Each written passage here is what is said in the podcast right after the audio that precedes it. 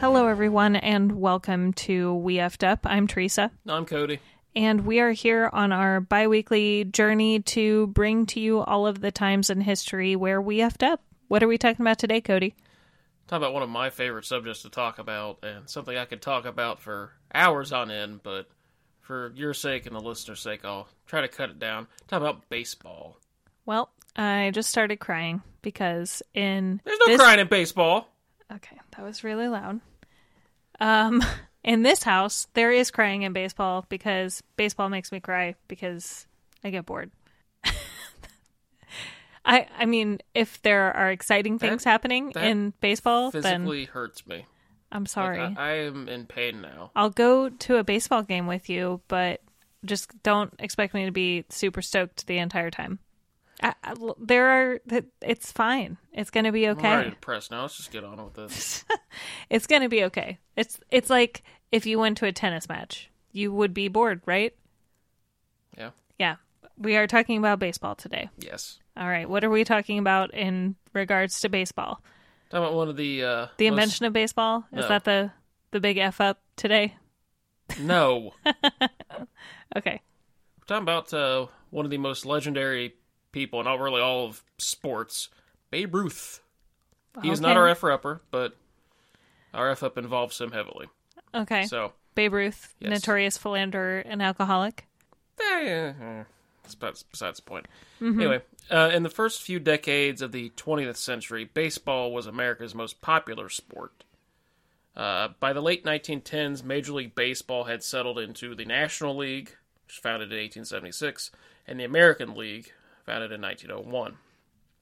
The champions of the two leagues began meeting in the World Series Championship in 1903. At the time, pitchers were utterly dominant. Uh, in 1908, for example, the league batting average was 239, which is not very good. What an- what's the highest that it can be?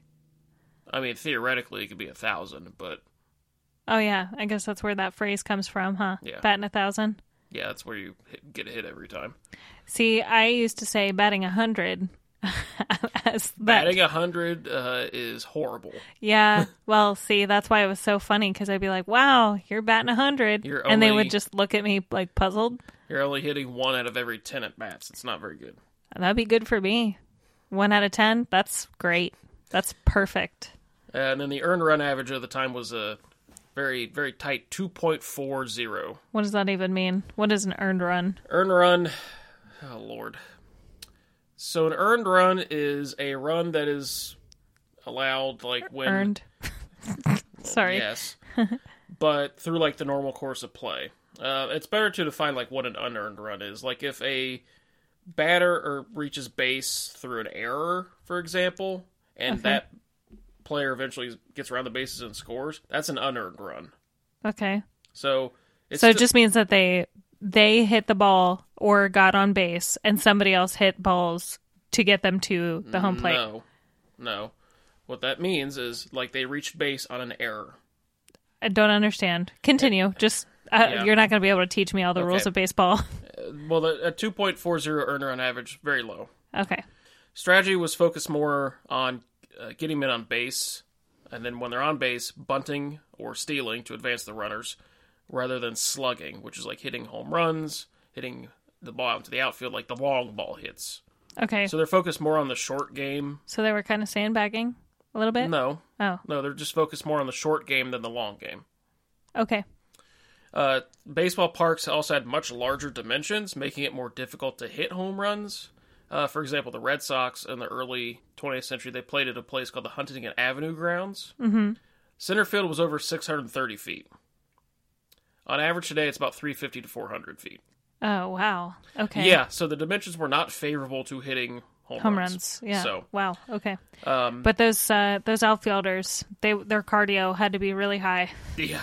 Just running 600 feet to get a ball every time. it's Uh, a half a mile. Yeah. Jeez. Uh, that's why they don't, they don't have that anymore. Yeah. Uh, pitchers could alter the baseball by scuffing it, marking it, or even spitting on it, which would affect the motion of the baseball after being thrown from the mound. Yeah. So the old tool, old school spitball yep. that was legal. That was legal still at the time. Uh, the baseball itself had not yet been perfected and would remain in use until it literally began to fall apart. Yeah. So, Why not? as opposed to now, what's like if the ball is like scuffed even a little bit, it gets replaced.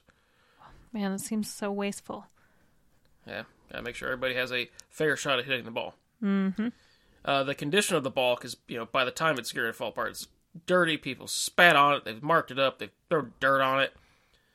It could be a misshapen. It looks dead. Hence the name of the era, the dead ball era. Mm-hmm. Uh, very few batters ever hit over ten home runs in a season. Mm-hmm. Uh, so like just very very few power hitters. No If- Barry Bonds. No Barry Bonds during this time. No, there were no. I mean, there were cheaters at the time, but um, you know that's not what I nobody meant. doing steroids. Um, very uh, uh, dominant teams of the period included the Chicago Cubs, the New York Giants, the Philadelphia Athletics, the Boston Red Sox, and the Detroit Tigers. So many of them still around. Now, all five of those are still around. Two of them in different cities, but all five are still around. Yeah. Uh, baseball, while popular, was not the economic powerhouse it is today. Uh, between 1900 and 1920, only about 5% of the U.S. population would go to a game during the season, as opposed to about 20% today. Is it because it was expensive? Well, there were also like less teams. There Mm-hmm. were only about 14, 15, like between between a dozen and 15 teams at the time, mm-hmm. and they were all centered around the Northeast and the Midwest. Ah. So I like there see. weren't any teams west of St. Louis, Oh, or okay. like south of St. Louis or uh, Baltimore or oh Cincinnati. wow. Jeez, okay. So yeah, so like it, it's confined to a limited area, and it's less than half the teams it has today. Okay. So it w- it didn't quite have the uh the draw. Right.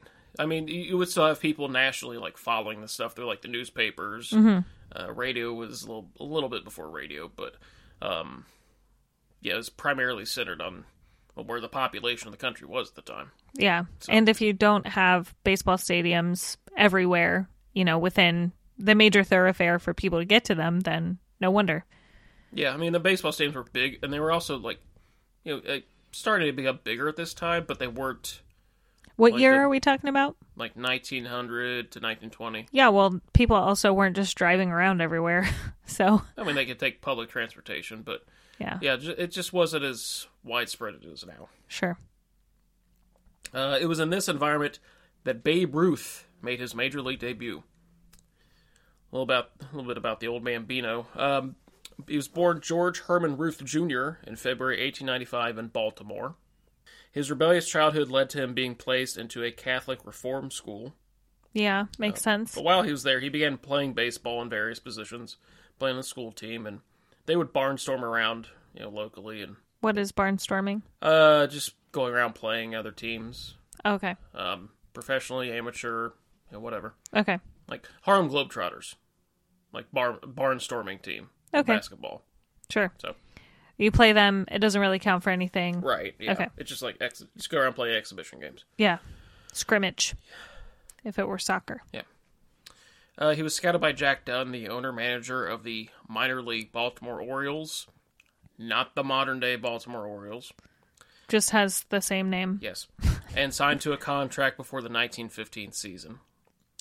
Uh, Ruth was a star both on the mound and at the plate, but financial troubles led Dunn to sell Ruth's contract to the Major League Boston Red Sox. Okay. Ruth made his Major League debut on July 11th, 1915, pitching a victory over the currently named Cleveland Guardians. Mm-hmm. There's a picture of a young Babe Ruth pitching in a Red Sox uniform. I just want to say that based off this picture, baseball looks so dreary and bleak. it looks like he's just in a pile of mud, like he's in a giant mud pit because there's mean, it's there's probably possible. no turf like regulations or anything at this point. Uh, there's some, but not. Yeah, nowhere near what it would be today. Yeah, it looks well, the photo is black and white, of course, but it looks like he's just in a giant mud pit. I mean, Just the, mon- throw- like, the sling money it balls. just wasn't. I know, just- I've yeah. seen a league of their own. the historical documentary, a league of their own. Used primarily uh, as a pitcher, but uh, Ruth he found some success as a hitter. Uh, s- so like when he was with the Red Sox, he first few years he was mostly a pitcher, which is You think of Babe Ruth, like hitting home runs. You don't Mm-hmm. think of him as pitching. Right. Uh, the Red Sox won the 1915 World Series, but Ruth was only used as a pinch hitter. Okay. Pinch hitters to spot in for the pitcher, right? Can be, yes. A But pinch they're- hitter, a pinch hitter could like just Sub in for anybody. Yeah. Okay. like, yeah, you're, you're, you're I'll, I'll I'll give you that one. I remembered. Yep. In 1916, Ruth had a stellar season as a pitcher, compiling a 23 and 12 record and a 1.75 ERA, E which today is just unheard of. Like unheard of good. Yes. Okay. Culminating in another Red Sox championship. Dang. While primarily a pitcher, Ruth was becoming known for hitting long home runs when he batted.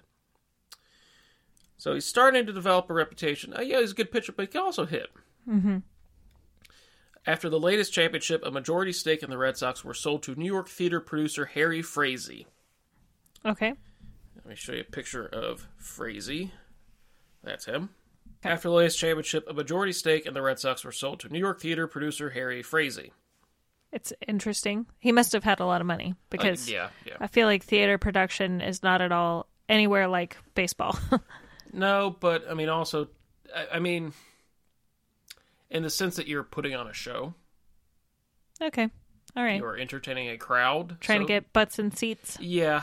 Um, That makes sense. Frazee, uh, especially given one thing I'm going to mention here, uh, Frazee had been born in June 1880 in Peoria, Illinois. Uh, he played semi-pro baseball when he was younger, but was primarily a theater producer and promoter.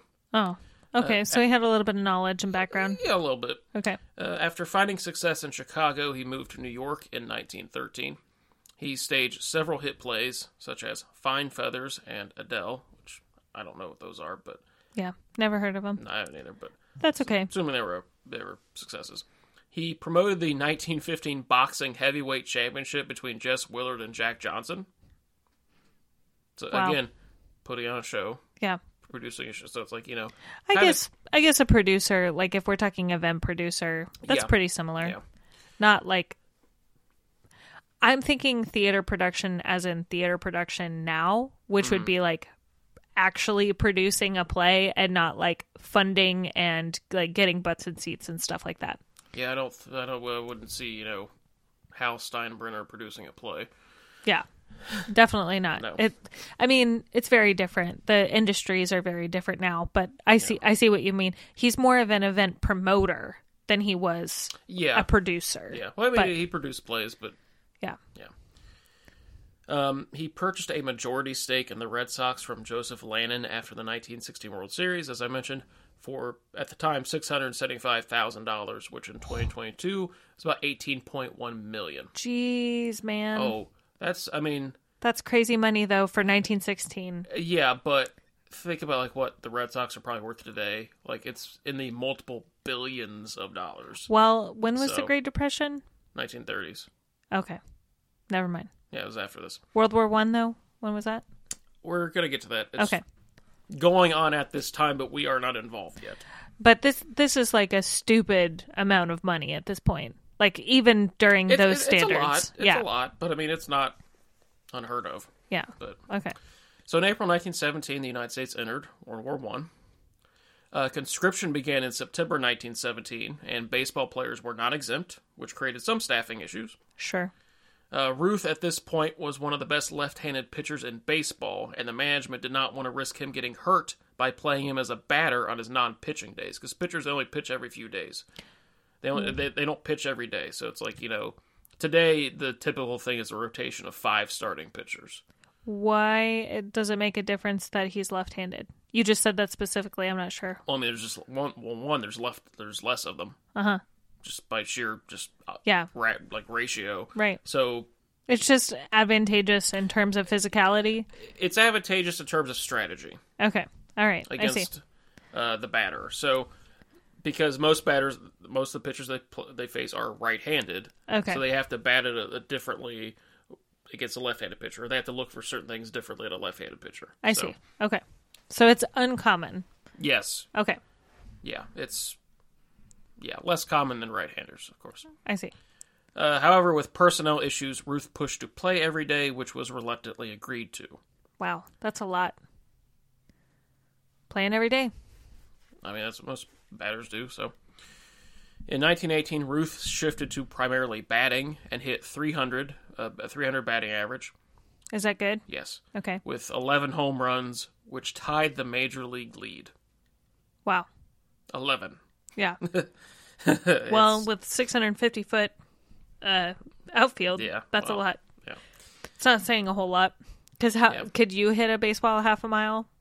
Could most home run hitters right now hit a baseball half a mile? They don't even train for that. that's assuming you hit it to dead center, not like left or right field. But but yeah, but you know what I mean. well, I mean, by the time the Red Sox are in Fenway Park, yeah, so like it's it's not 600 feet anymore. yeah. But even still, like, I think, I think Like- now, like, we've finessed baseball into such a science Oh, yeah. that that we train hitters to only hit as far as the fence and no further. They're not like hitting it into the parking lot. You know what I Yeah, mean? well, very rarely will you hit a b- like a ball does not go out of the park anymore. right. Exactly. That's what I'm saying. So I know Adam Dunn hit one in the Ohio into the Ohio River once, and that was a big deal.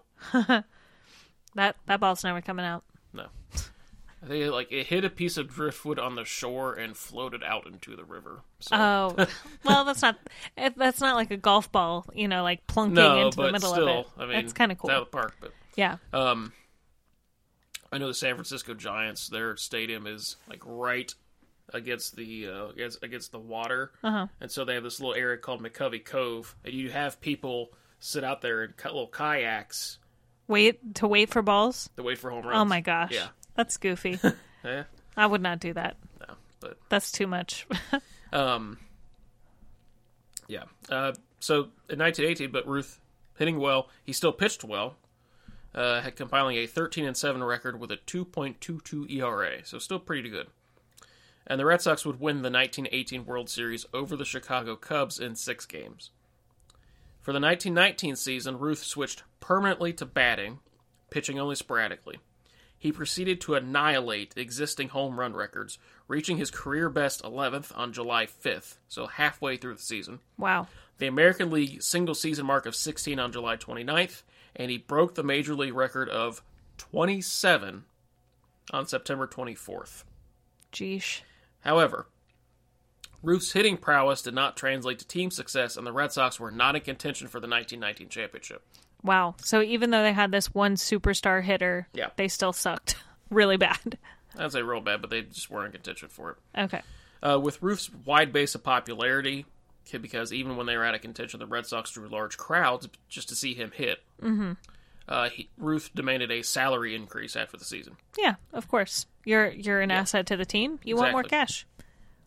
Uh, Frazee, he was already in a delicate financial position, Oh, so Uh-oh. because he needed money to continue backing his theater productions, of course. and he was in a dispute with the ownership of Fenway Park, which had not been included in the sale of the Red Sox to him. So he has a landlord. So he diversified his portfolio, but he didn't have enough cash to fund both of these things. Number one. And number two, he has a landlord. But yeah, That's- because yeah, he didn't buy because Fenway Park wasn't included in the sale of the Red Sox. Is that a thing anymore? I feel like that's Oh, yeah. not really a thing, is no, it? no, it is like um, a lot of times, um, like the these big stadiums, like the county, essentially owns it or runs it. Oh, okay. and so like the teams have a lease. So li- like like the Bengals, they have a lease on Paul Brown Stadium that's coming up here shortly, and there's talk that maybe might not get renewed, So which Oh. means the team would have to move. or build another stadium. Yeah, which is of course what ownership is pushing for, and I don't think Hamilton County is really re- really gung ho to build a third stadium in 25 years. Well, yeah, I So- was going to say isn't there another stadium that's just empty right Oh. now? Isn't there a huge like soccer stadium down there that's I don't, empty? I don't know about soccer, but Oh, okay. um, There's another huge stadium that's like within the mile and is empty. I think. The point being, uh, yeah. So like, a lot of teams do have like uh, sometimes they own the stadium. Like I think the Rams own their stadium, but a lot of times no, it's the county. Oh, okay. They're the operator of it. But um, That's so weird. I have this uh, extremely successful, lucrative business that's worth billions of dollars, but don't have a place to live. Frazee decided on a course sports teams owner, sports team owners have taken since time immemorial, selling top talent to save a buck. Oh, boo. Yes. So many owners have taken that route, including the frickin' Castellinis. I have no idea what you're talking the about, Reds. but it seems bad. They own the Reds. We Every- have Joey. We have Joey Votto. Every offseason, they either trade away all the good people except for Votto, or they won't fork over the money to keep the good people. Except for That's why the Votto. Reds suck every year, because the Castellinis suck. They need to go. Joe Va- Joey Votto still bangs though. He does. I got a shirt that says it. yeah, I, I don't really I don't really have a dog in this fight, honestly. I'm sure that there are more things at play than lowly peons like us can possibly fathom. No, it's the Castellinis are skinflints. Okay, cool. So Cody obviously is a very impartial third party when it comes to baseball and the Reds specifically. So, just I just state the facts. uh huh, state the facts. It is a known fact the Castellinis are cheap, miserly skinflints.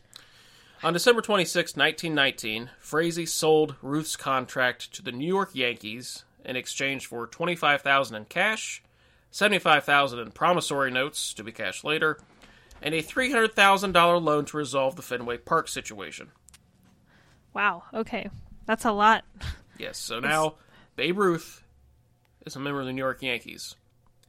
And this is where we have to talk about the curse of the Bambino and baseball curses in general. You're so crappy about zodiac signs, and yet we're getting ready to talk about baseball curses. Yeah, because on our baseball history. curses are real. baseball curses on a history podcast. Yeah, they're real. They happen. That- I have proof. Curses. I have proof. Who put the curse on them? Is that in your research? The, Uh, Ba- who put? I, I've got to the get to curse? that. Okay. All It's right. We'll just- see. We'll see. You're gonna give me crap about zodiac signs, but 'cause that's curses. so fake. Baseball But- curses are real. so that means that curses are real. No, baseball curses specifically. Why would baseball have curses, Because it just does. but not anything else? Because it just does. Your logic is flawless, as always. Yes. Baseball has a long history of superstition and curses, proven to be completely accurate and true. As Did I you put write here in my that down? notes. Yes, I did. You put that in your notes. Yeah. I have examples of superstitions that are true. Okay. So, for example, Wade Boggs, very famous, he played for the Red Sox for I, a number of I years. know. I know who Wade Boggs is. Really? Yeah, I know the Wade Boggs Oh, curse. okay. He only ate chicken before games, took exactly 150 ground balls during practice, and ran sprints at 7:17 p.m. every single day. But Hall of Fame career, so it worked out for him. Tim Wakefield would eat a pound of spaghetti before any game he started as a pitcher. Won two championships. So it worked out for him. Joe DiMaggio, all legendary hitter, Hall of Famer, when he came in from the outfield to the dugout, you know, after you know uh, playing out in the field, he would only do it after touching second base. He had to touch second base every single time. And last example is one I've personally, I have empirical evidence on. Common practice is to not talk about a no hitter while it is in progress. I have proven this as a fact because I saw Homer Bailey's second no hitter in 2013, and I didn't mention a no hitter, and nobody around me mentioned a no hitter, and he hit a no hitter How or had mu- a no hitter. How many people can sit in the Red Stadium? Eh, 45,000. Not a one of 'em- not a one said anything about a no hitter. Oh, you know that. Yes. For a fact. Yes. Because he, he, he had a no hitter, so nobody must have mentioned it. This is. This is the the most. Just the most silly thing I've ever heard on this podcast. Now to move on to baseball curses. Oh, okay. Because all of these superstitions are 100% real. Yes. And those those people who ate pounds of spaghetti and touched second base and everything, they never lost a game, right? No, I mean, they lost games, but they had Hall of Fame careers. Okay. So they were above average players, but the superstition is just a coincidence. They were really good at what they did. The spaghetti and the second base touching and all that had nothing to do with it. Had everything to do with it. Then why don't you eat spaghetti every every time you do a podcast? Because as evidence on Sunday, this past Sunday, maybe I shouldn't eat that much pasta. So, in any case, Baseball these curses. are coincidences. No, no. These are baseball coincidences. Look, look, you can you can poo poo it all you want. I don't care. Baseball curses though. This is the this is the heavy stuff. So examples: the curse of the billy goat. During the 1945 World Series, a tavern owner named William Cianis cursed the Chicago Cubs by saying, "Them Cubs, they ain't gonna win no more." When the Cubs ejected Cianis and his pet goat from the stadium. That it's it's honestly crap that Cubs they don't did let not win again until 2016. it's bullcrap that they don't allow goats into the stadium as your companion And anymore. they came close a few times, but the curse it reared its ugly head and caused them to lose. For example, Steve Bartman, 2003. The curse put him in that seat. Steve where he was- Bartman, Uh, in 2003, the Cubs were on the verge of getting to the World Series. I think they only had like a few outs left in the game to get there, and they're playing the Flor the then Florida Marlins. And the Marlins hitter he hit it to the outfield. Moises Alou, the outfielder, went to reach up because he the ball was like he could get the ball. The ball was in play. A guy, a Cubs fan from the stands, reached out and grabbed the ball before it got to the, the glove. the to the fielder. Uh huh. So it doesn't count. What count as a home run? Oh, well, actually, boy. it may have been pl- it may have been Fanner. I don't remember how it was called exactly, but point being, the Cubs could like he could have easily caught that out, Uh, Yeah. and then the Cubs utterly just collapsed, and they didn't make it to the World Series that year. So what you're saying is a random dude yelling, "Them That's just Cubs ain't gonna win no more," is a curse? Yes, No, Yes. that's no curse. I'm sorry. the curse of Billy Penn. Philadelphia teams were cursed. This, this is multiple sports. Philadelphia teams were cursed after the 1987 construction of the One Liberty Place skyscraper, which eclipsed the Philadelphia City Hall as the ci- city's tallest building. And the name comes from the statue of William Penn, the founder of Pennsylvania, Right. atop City Hall. Mm-hmm. Only after a small statuette of William Penn was placed at the top of the new Comcast Center building in 2007 was the curse lifted, and the Phillies won the World Series the next year. Who? Okay, so who put the curse on there? What's the provenance of this curse? they could they constructed a building because up to this point city hall with its statue of william penn at the top was the tallest building in philadelphia they built a building taller than that yeah, Uh, cursed Okay. How does a statue of William Penn being the tallest thing in the area have anything to do with sports that were developed and created hundreds of years after William Penn it existed? just does This is like saying, well, I, I didn't wear an eight and a half shoe for six years, so that's why all the bad things in my life happened. That's exactly what you're saying. You're, it's a false equivalence that one thing does not have anything to do with the other. nope You're like breaking my brain with this. Oh. And I can tell that you totally buy into it too, which is the most that's the most silly part of the whole thing. I'm just sitting here like poking th- these things are as as solid as Swiss cheese and I'm sitting here poking holes in them and you're still like, "No, yeah. Yeah, no. Pennsylvania, William Penn cursed all they, of they the only Philly won teams. Oh, after they after they fixed the problem Okay, what about all of the other teams in Pennsylvania? i were said they Uh, philadelphia teams I, I understand, but William Penn has to do with all of Pennsylvania, no? primarily philadelphia Okay, but what about all of the other Pennsylvania teams? it was a local curse i didn't say it was a statewide curse Okay, who the built- curse moving on the curse of eddie grant I think you're just upset. the Giants. That I, am pointing. The this Giants out. were cursed for leaving the New York area for San Francisco after the 1957, leaving behind in their old stadium a memorial plaque for a player who had been killed during World War One, Eddie Grant. Mm-hmm. Only after a similar plaque was placed at their current stadium in San Francisco in 2008 did the Giants win another World Series. In between there, they didn't win one. Not a one. okay. I mean, it's nice that they commemorated that man in the new stadium, but once again, Final one I will mention. wait, wait, wait, wait, wait. So, do you think that it was the ghost of this dude who was killed in World War One that was cursing them for not commemorating? It was him. the fans. The fans cursed them collectively for leaving New York. That I think that If of the- all look, of them, if, if the Reds ever left, Cin- left Cincinnati, you bet your ass I'm going to curse them.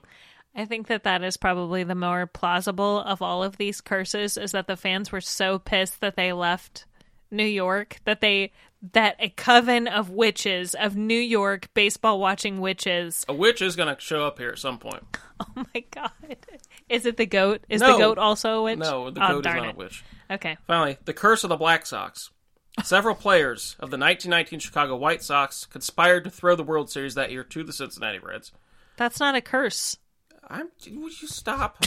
Okay. And so, because they conspired to throw an honest game, the team was cursed until 2005 when the White Sox won a championship. Okay. So other teams let's let's just google quickly other teams that conspired to throw world series games i bet you i can find at least 3 or 4 that were not cursed that never had curses against them so why is it that the white sox got cursed and nobody else Because they went to throw the World Series. You don't throw the World Series. okay what about that team what was the team that got uh in a lot of trouble for um uh sign stealing Houston Astros. have they been cursed No, not yet. What, what do you mean not yet? Wouldn't that It takes time for these curses to come about, okay? Like like the curse of the Billy Goat. 1945. The Cubs hadn't won since 1908. You gotta give these curses time to c- develop, okay? just completely arbitrary? E- Except the Pennsylvania one, the the Philadelphia one, that one was timely. That one kicked in immediately after they built the building. Yeah, because because yeah, 'cause, like it, it reached a height higher than the William Penn statue, and it But- only got fixed after they put another Penn statue up there. So they're not time sensitive then. They don't take time to work. They both It- like, simultaneously look, not every need curse time. is the same. They need There's, time. there's and not they a uniform curse code, okay? I feel like that's not true, but okay. Go ahead. Um, nah. anyway, Why is it that I'm the voice of reason today on these curses? well, it- hey, and superstitions. you're the voice of reason. Listen, I'm not superstitious. I am a little stitious, and I'm telling you that this is all crap. Fraze's financial position improved further with several more contract sales, including selling the contracts of future Hall of Famers Wade Hoyt and Herb Pinnock to the Yankees. okay. They're just selling off players still. He ends up selling the Red Sox to Bob Quinn in 1923 for 1.2 million dollars, almost double what he paid for the team in 1960. Yeah, except he's got that promissory note and stuff. Well, I mean, I think that was all taken care of too. So Oh, okay. yeah, it was he, he, he made a profit on it. Got it. Uh, but he died uh, not too long after in June 1929. Oh, he was not that old. Uh, not really. Wonder Um, what happened. I think he had like a heart attack or something. Um, uh, Ruth, as a member of the Yankees, would transform baseball. Uh oh. While some rule changes in 1920 and 21 made the game more favorable favorable to hitters, uh, Ruth's talent for hitting home runs greatly increased baseball's popularity. Yeah. Hitting dingers. That's how you bring. That's how you Funny bring. you should say that butts and seats. because my next the next line I have in my notes in 1920, his first season with the Yankees, Ruth obliterated his own his own home run record from the season before, hitting 54 dingers. I put dingers in my notes. Uh, if if any of our listeners haven't seen it yet, uh, the video of that kid. I think his name is Kyle.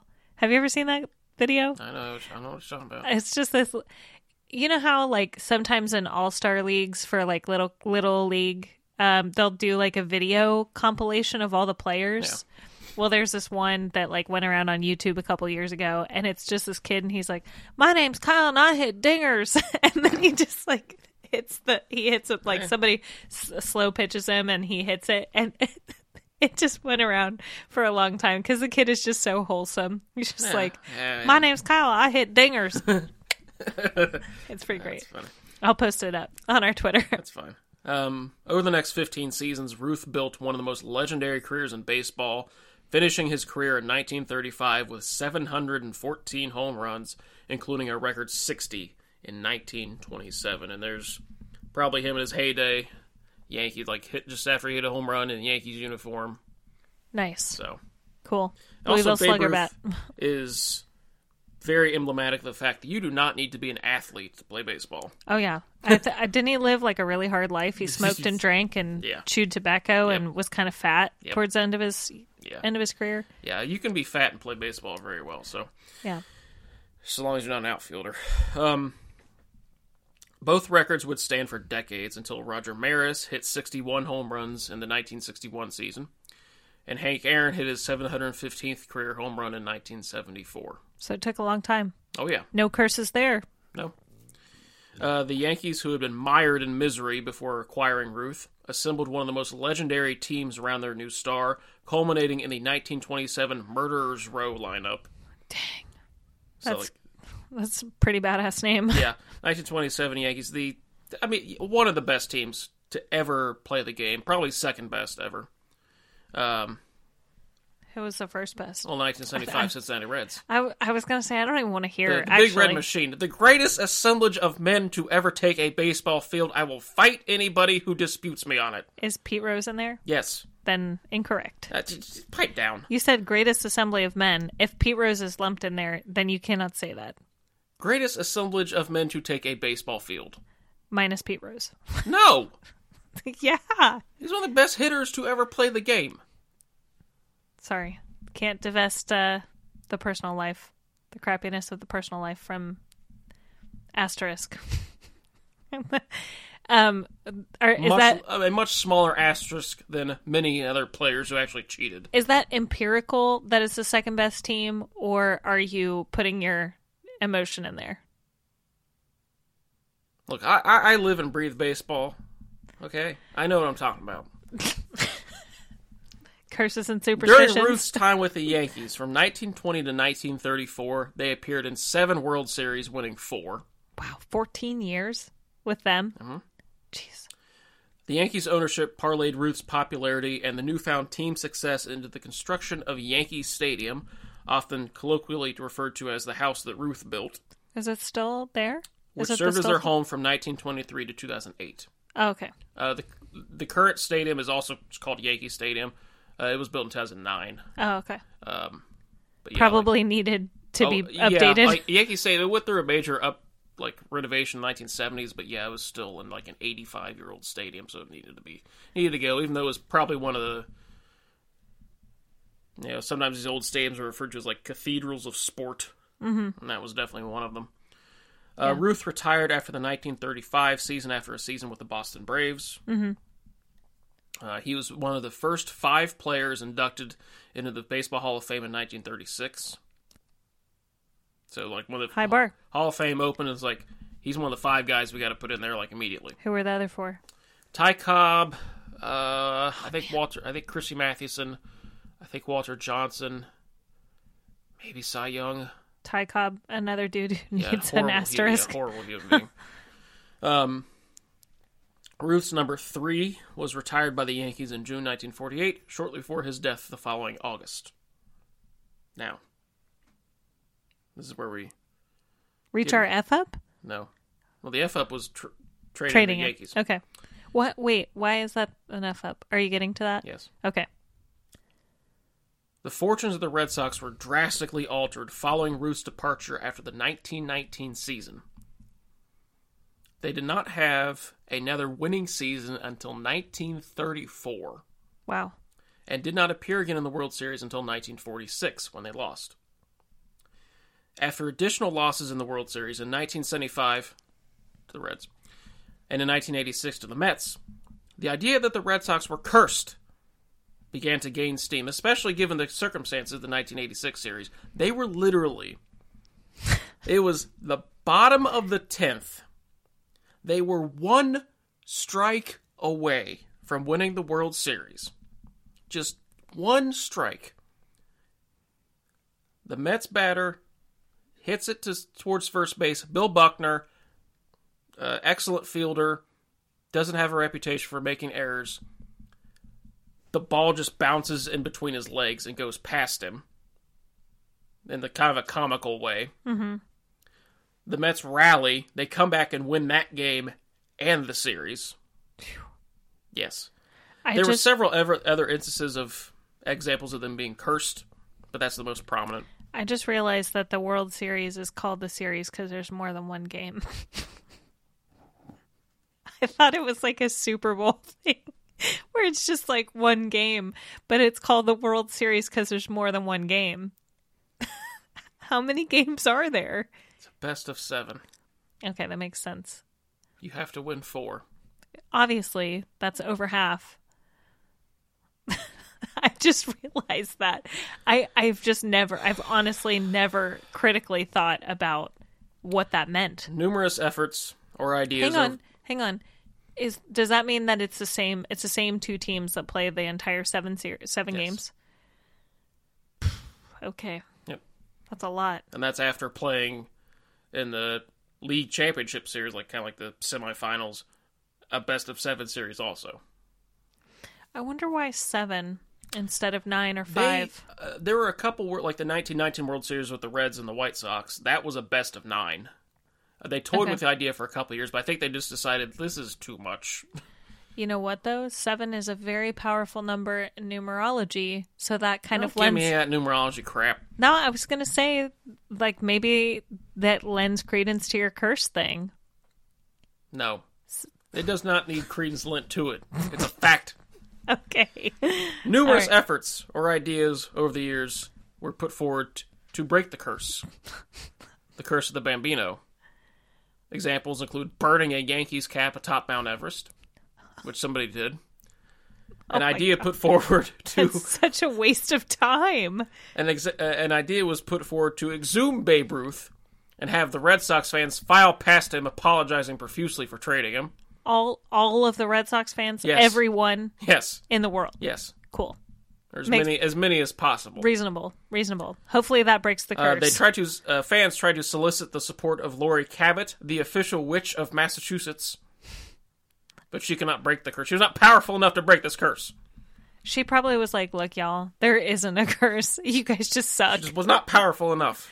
you just suck." But finally, in 2004, the Red Sox overcame a three 0 deficit in the American League Championship Series to the Yankees. They overcame that three game to nothing deficit to get to the World Series, where they swept in four games the St. Louis Cardinals, ending the curse of the Bambino.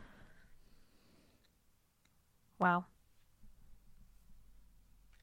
S- Sorry. What was the resolution? What was the thing that broke the curse?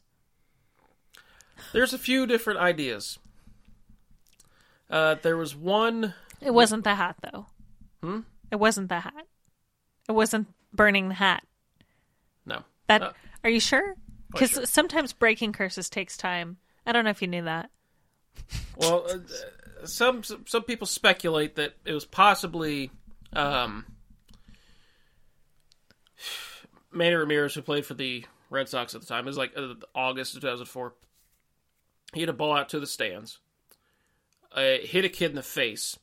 It knocked out his two front teeth. The kid happened to be from Baltimore, like Babe Ruth, and yeah, they think that that was it because the Yankees that same day lost 22 to nothing. The mo- the biggest blowout they've ever had to the then Cleveland Indians. what you're saying is a completely arbitrary random thing that happened to a poor little kid and knocked out his f- two front teeth is suspected to have been the thing that broke the Hmm. curse. You don't know that the curse is broken when these things happen. And you definitely don't know that a curse has apparently been placed on the team Not always. when things it's not happen. always done right away. Okay. There's so many things to teach you about curses. That- But you that'll don't be need to- another look, time. You don't need to teach me about baseball curses. I know baseball curses. O- Okay. Okay. Cool. All right. sources for this episode. That's it. Yes, that's it. We're just gonna polish it out right there. Yeah. Oh my god. Harry Frazee effed up by trading away Babe Ruth, and the Red Sox were cursed for years. So this entire episode, the the whole reason why we started this podcast was to like lend credence to times in history when people effed up. And This is one of them. this ep- this episode is about a curse. Yes. A baseball curse. Not a general curse. Not like a Sicilian curse that Sophia Petrillo puts on you. This is a baseball curse. This is real. It might as well be. It might as well be a Golden Girls curse because I can't even believe that we're at the tail end of this episode. I I honestly did not see that coming. Anyways, sources please. Sources include Babe, The Legend Comes to Life by Robert Kramer from 1992, Benjamin Rader, Baseball, A History of America's Game from 2018, Dan Shoganessy, The Curse of the Bambino from 1990, It's Shaughnessy. Dan Shaughnessy, yes. Yeah. Mike Vaccaro, Emperors and Idiots, The Hundred Year Rivalry Between the Yankees and the Red Sox from 2005, and my own extensive baseball knowledge. Is that an MLA format? Reynolds, Cody. Uh, I don't know how to cite somebody's brain. My brain. Okay. All right. Vandalia, Ohio, published me, 1990. Published me. yeah, well, you say the publisher when you cite stuff. Oh my gosh. So Okay. there you go, Cool. listeners. Please rally to my defense. Set this woman straight. That baseball curses are a thing. Oh, I'm not going to dispute with you that baseball curses are probably a thing. What I would dispute is that it, the indication that baseball curses are real means that all curses are real. No, just baseball curses. Why would that thing be the only thing that could possibly be cursed? Crickets. That's what I thought. I don't have all the answers. Oh, Th- okay. This is probably some esoteric thing that somebody did years ago to curse baseball with cur- baseball curses. Oh, wait. What about football? Are there football curses? Not that I'm aware of, although I'm beginning to think that the Packers are cursed because we're going through the same quarterback situation all over again. Who put the curse on them? Brett Favre. Maybe, or maybe the, Uh, the, PA, they- he exposed himself to. Anyways, what are we what are we talking about next time? Next time we are, you know, this episode and the previous one are a little bit more light, we're a little more on the lighthearted side. You know, no horrible deaths. Next time horrible deaths are back on the menu. Okay. We're talking about Native American boarding schools oh boy. and the a hole behind them. This is going to be super sad. Yes, I got to bring you back around to depressing at some point. Oh boy. Well, just fortify yourself listeners with these two more lighthearted episodes and then maybe after this terrible horrible next episode that we have, we can go back to some a little bit of lightheartedness or are we just plowing through misery and despair at Misery and despair. Okay. Please be sure to check out our other projects, The Drunken Pawn, where we play board games and drink on YouTube. Uh, Attack of the Final Girls, my sister podcast project with my lovely pod wife Juliet, where we talk about horror movies. Follow us on Twitter and Instagram at we effed up no spaces. Be sure to rate and review us wherever you listen. Until next time, I'm Teresa, I'm Cody. and this is We, effed up. up. up.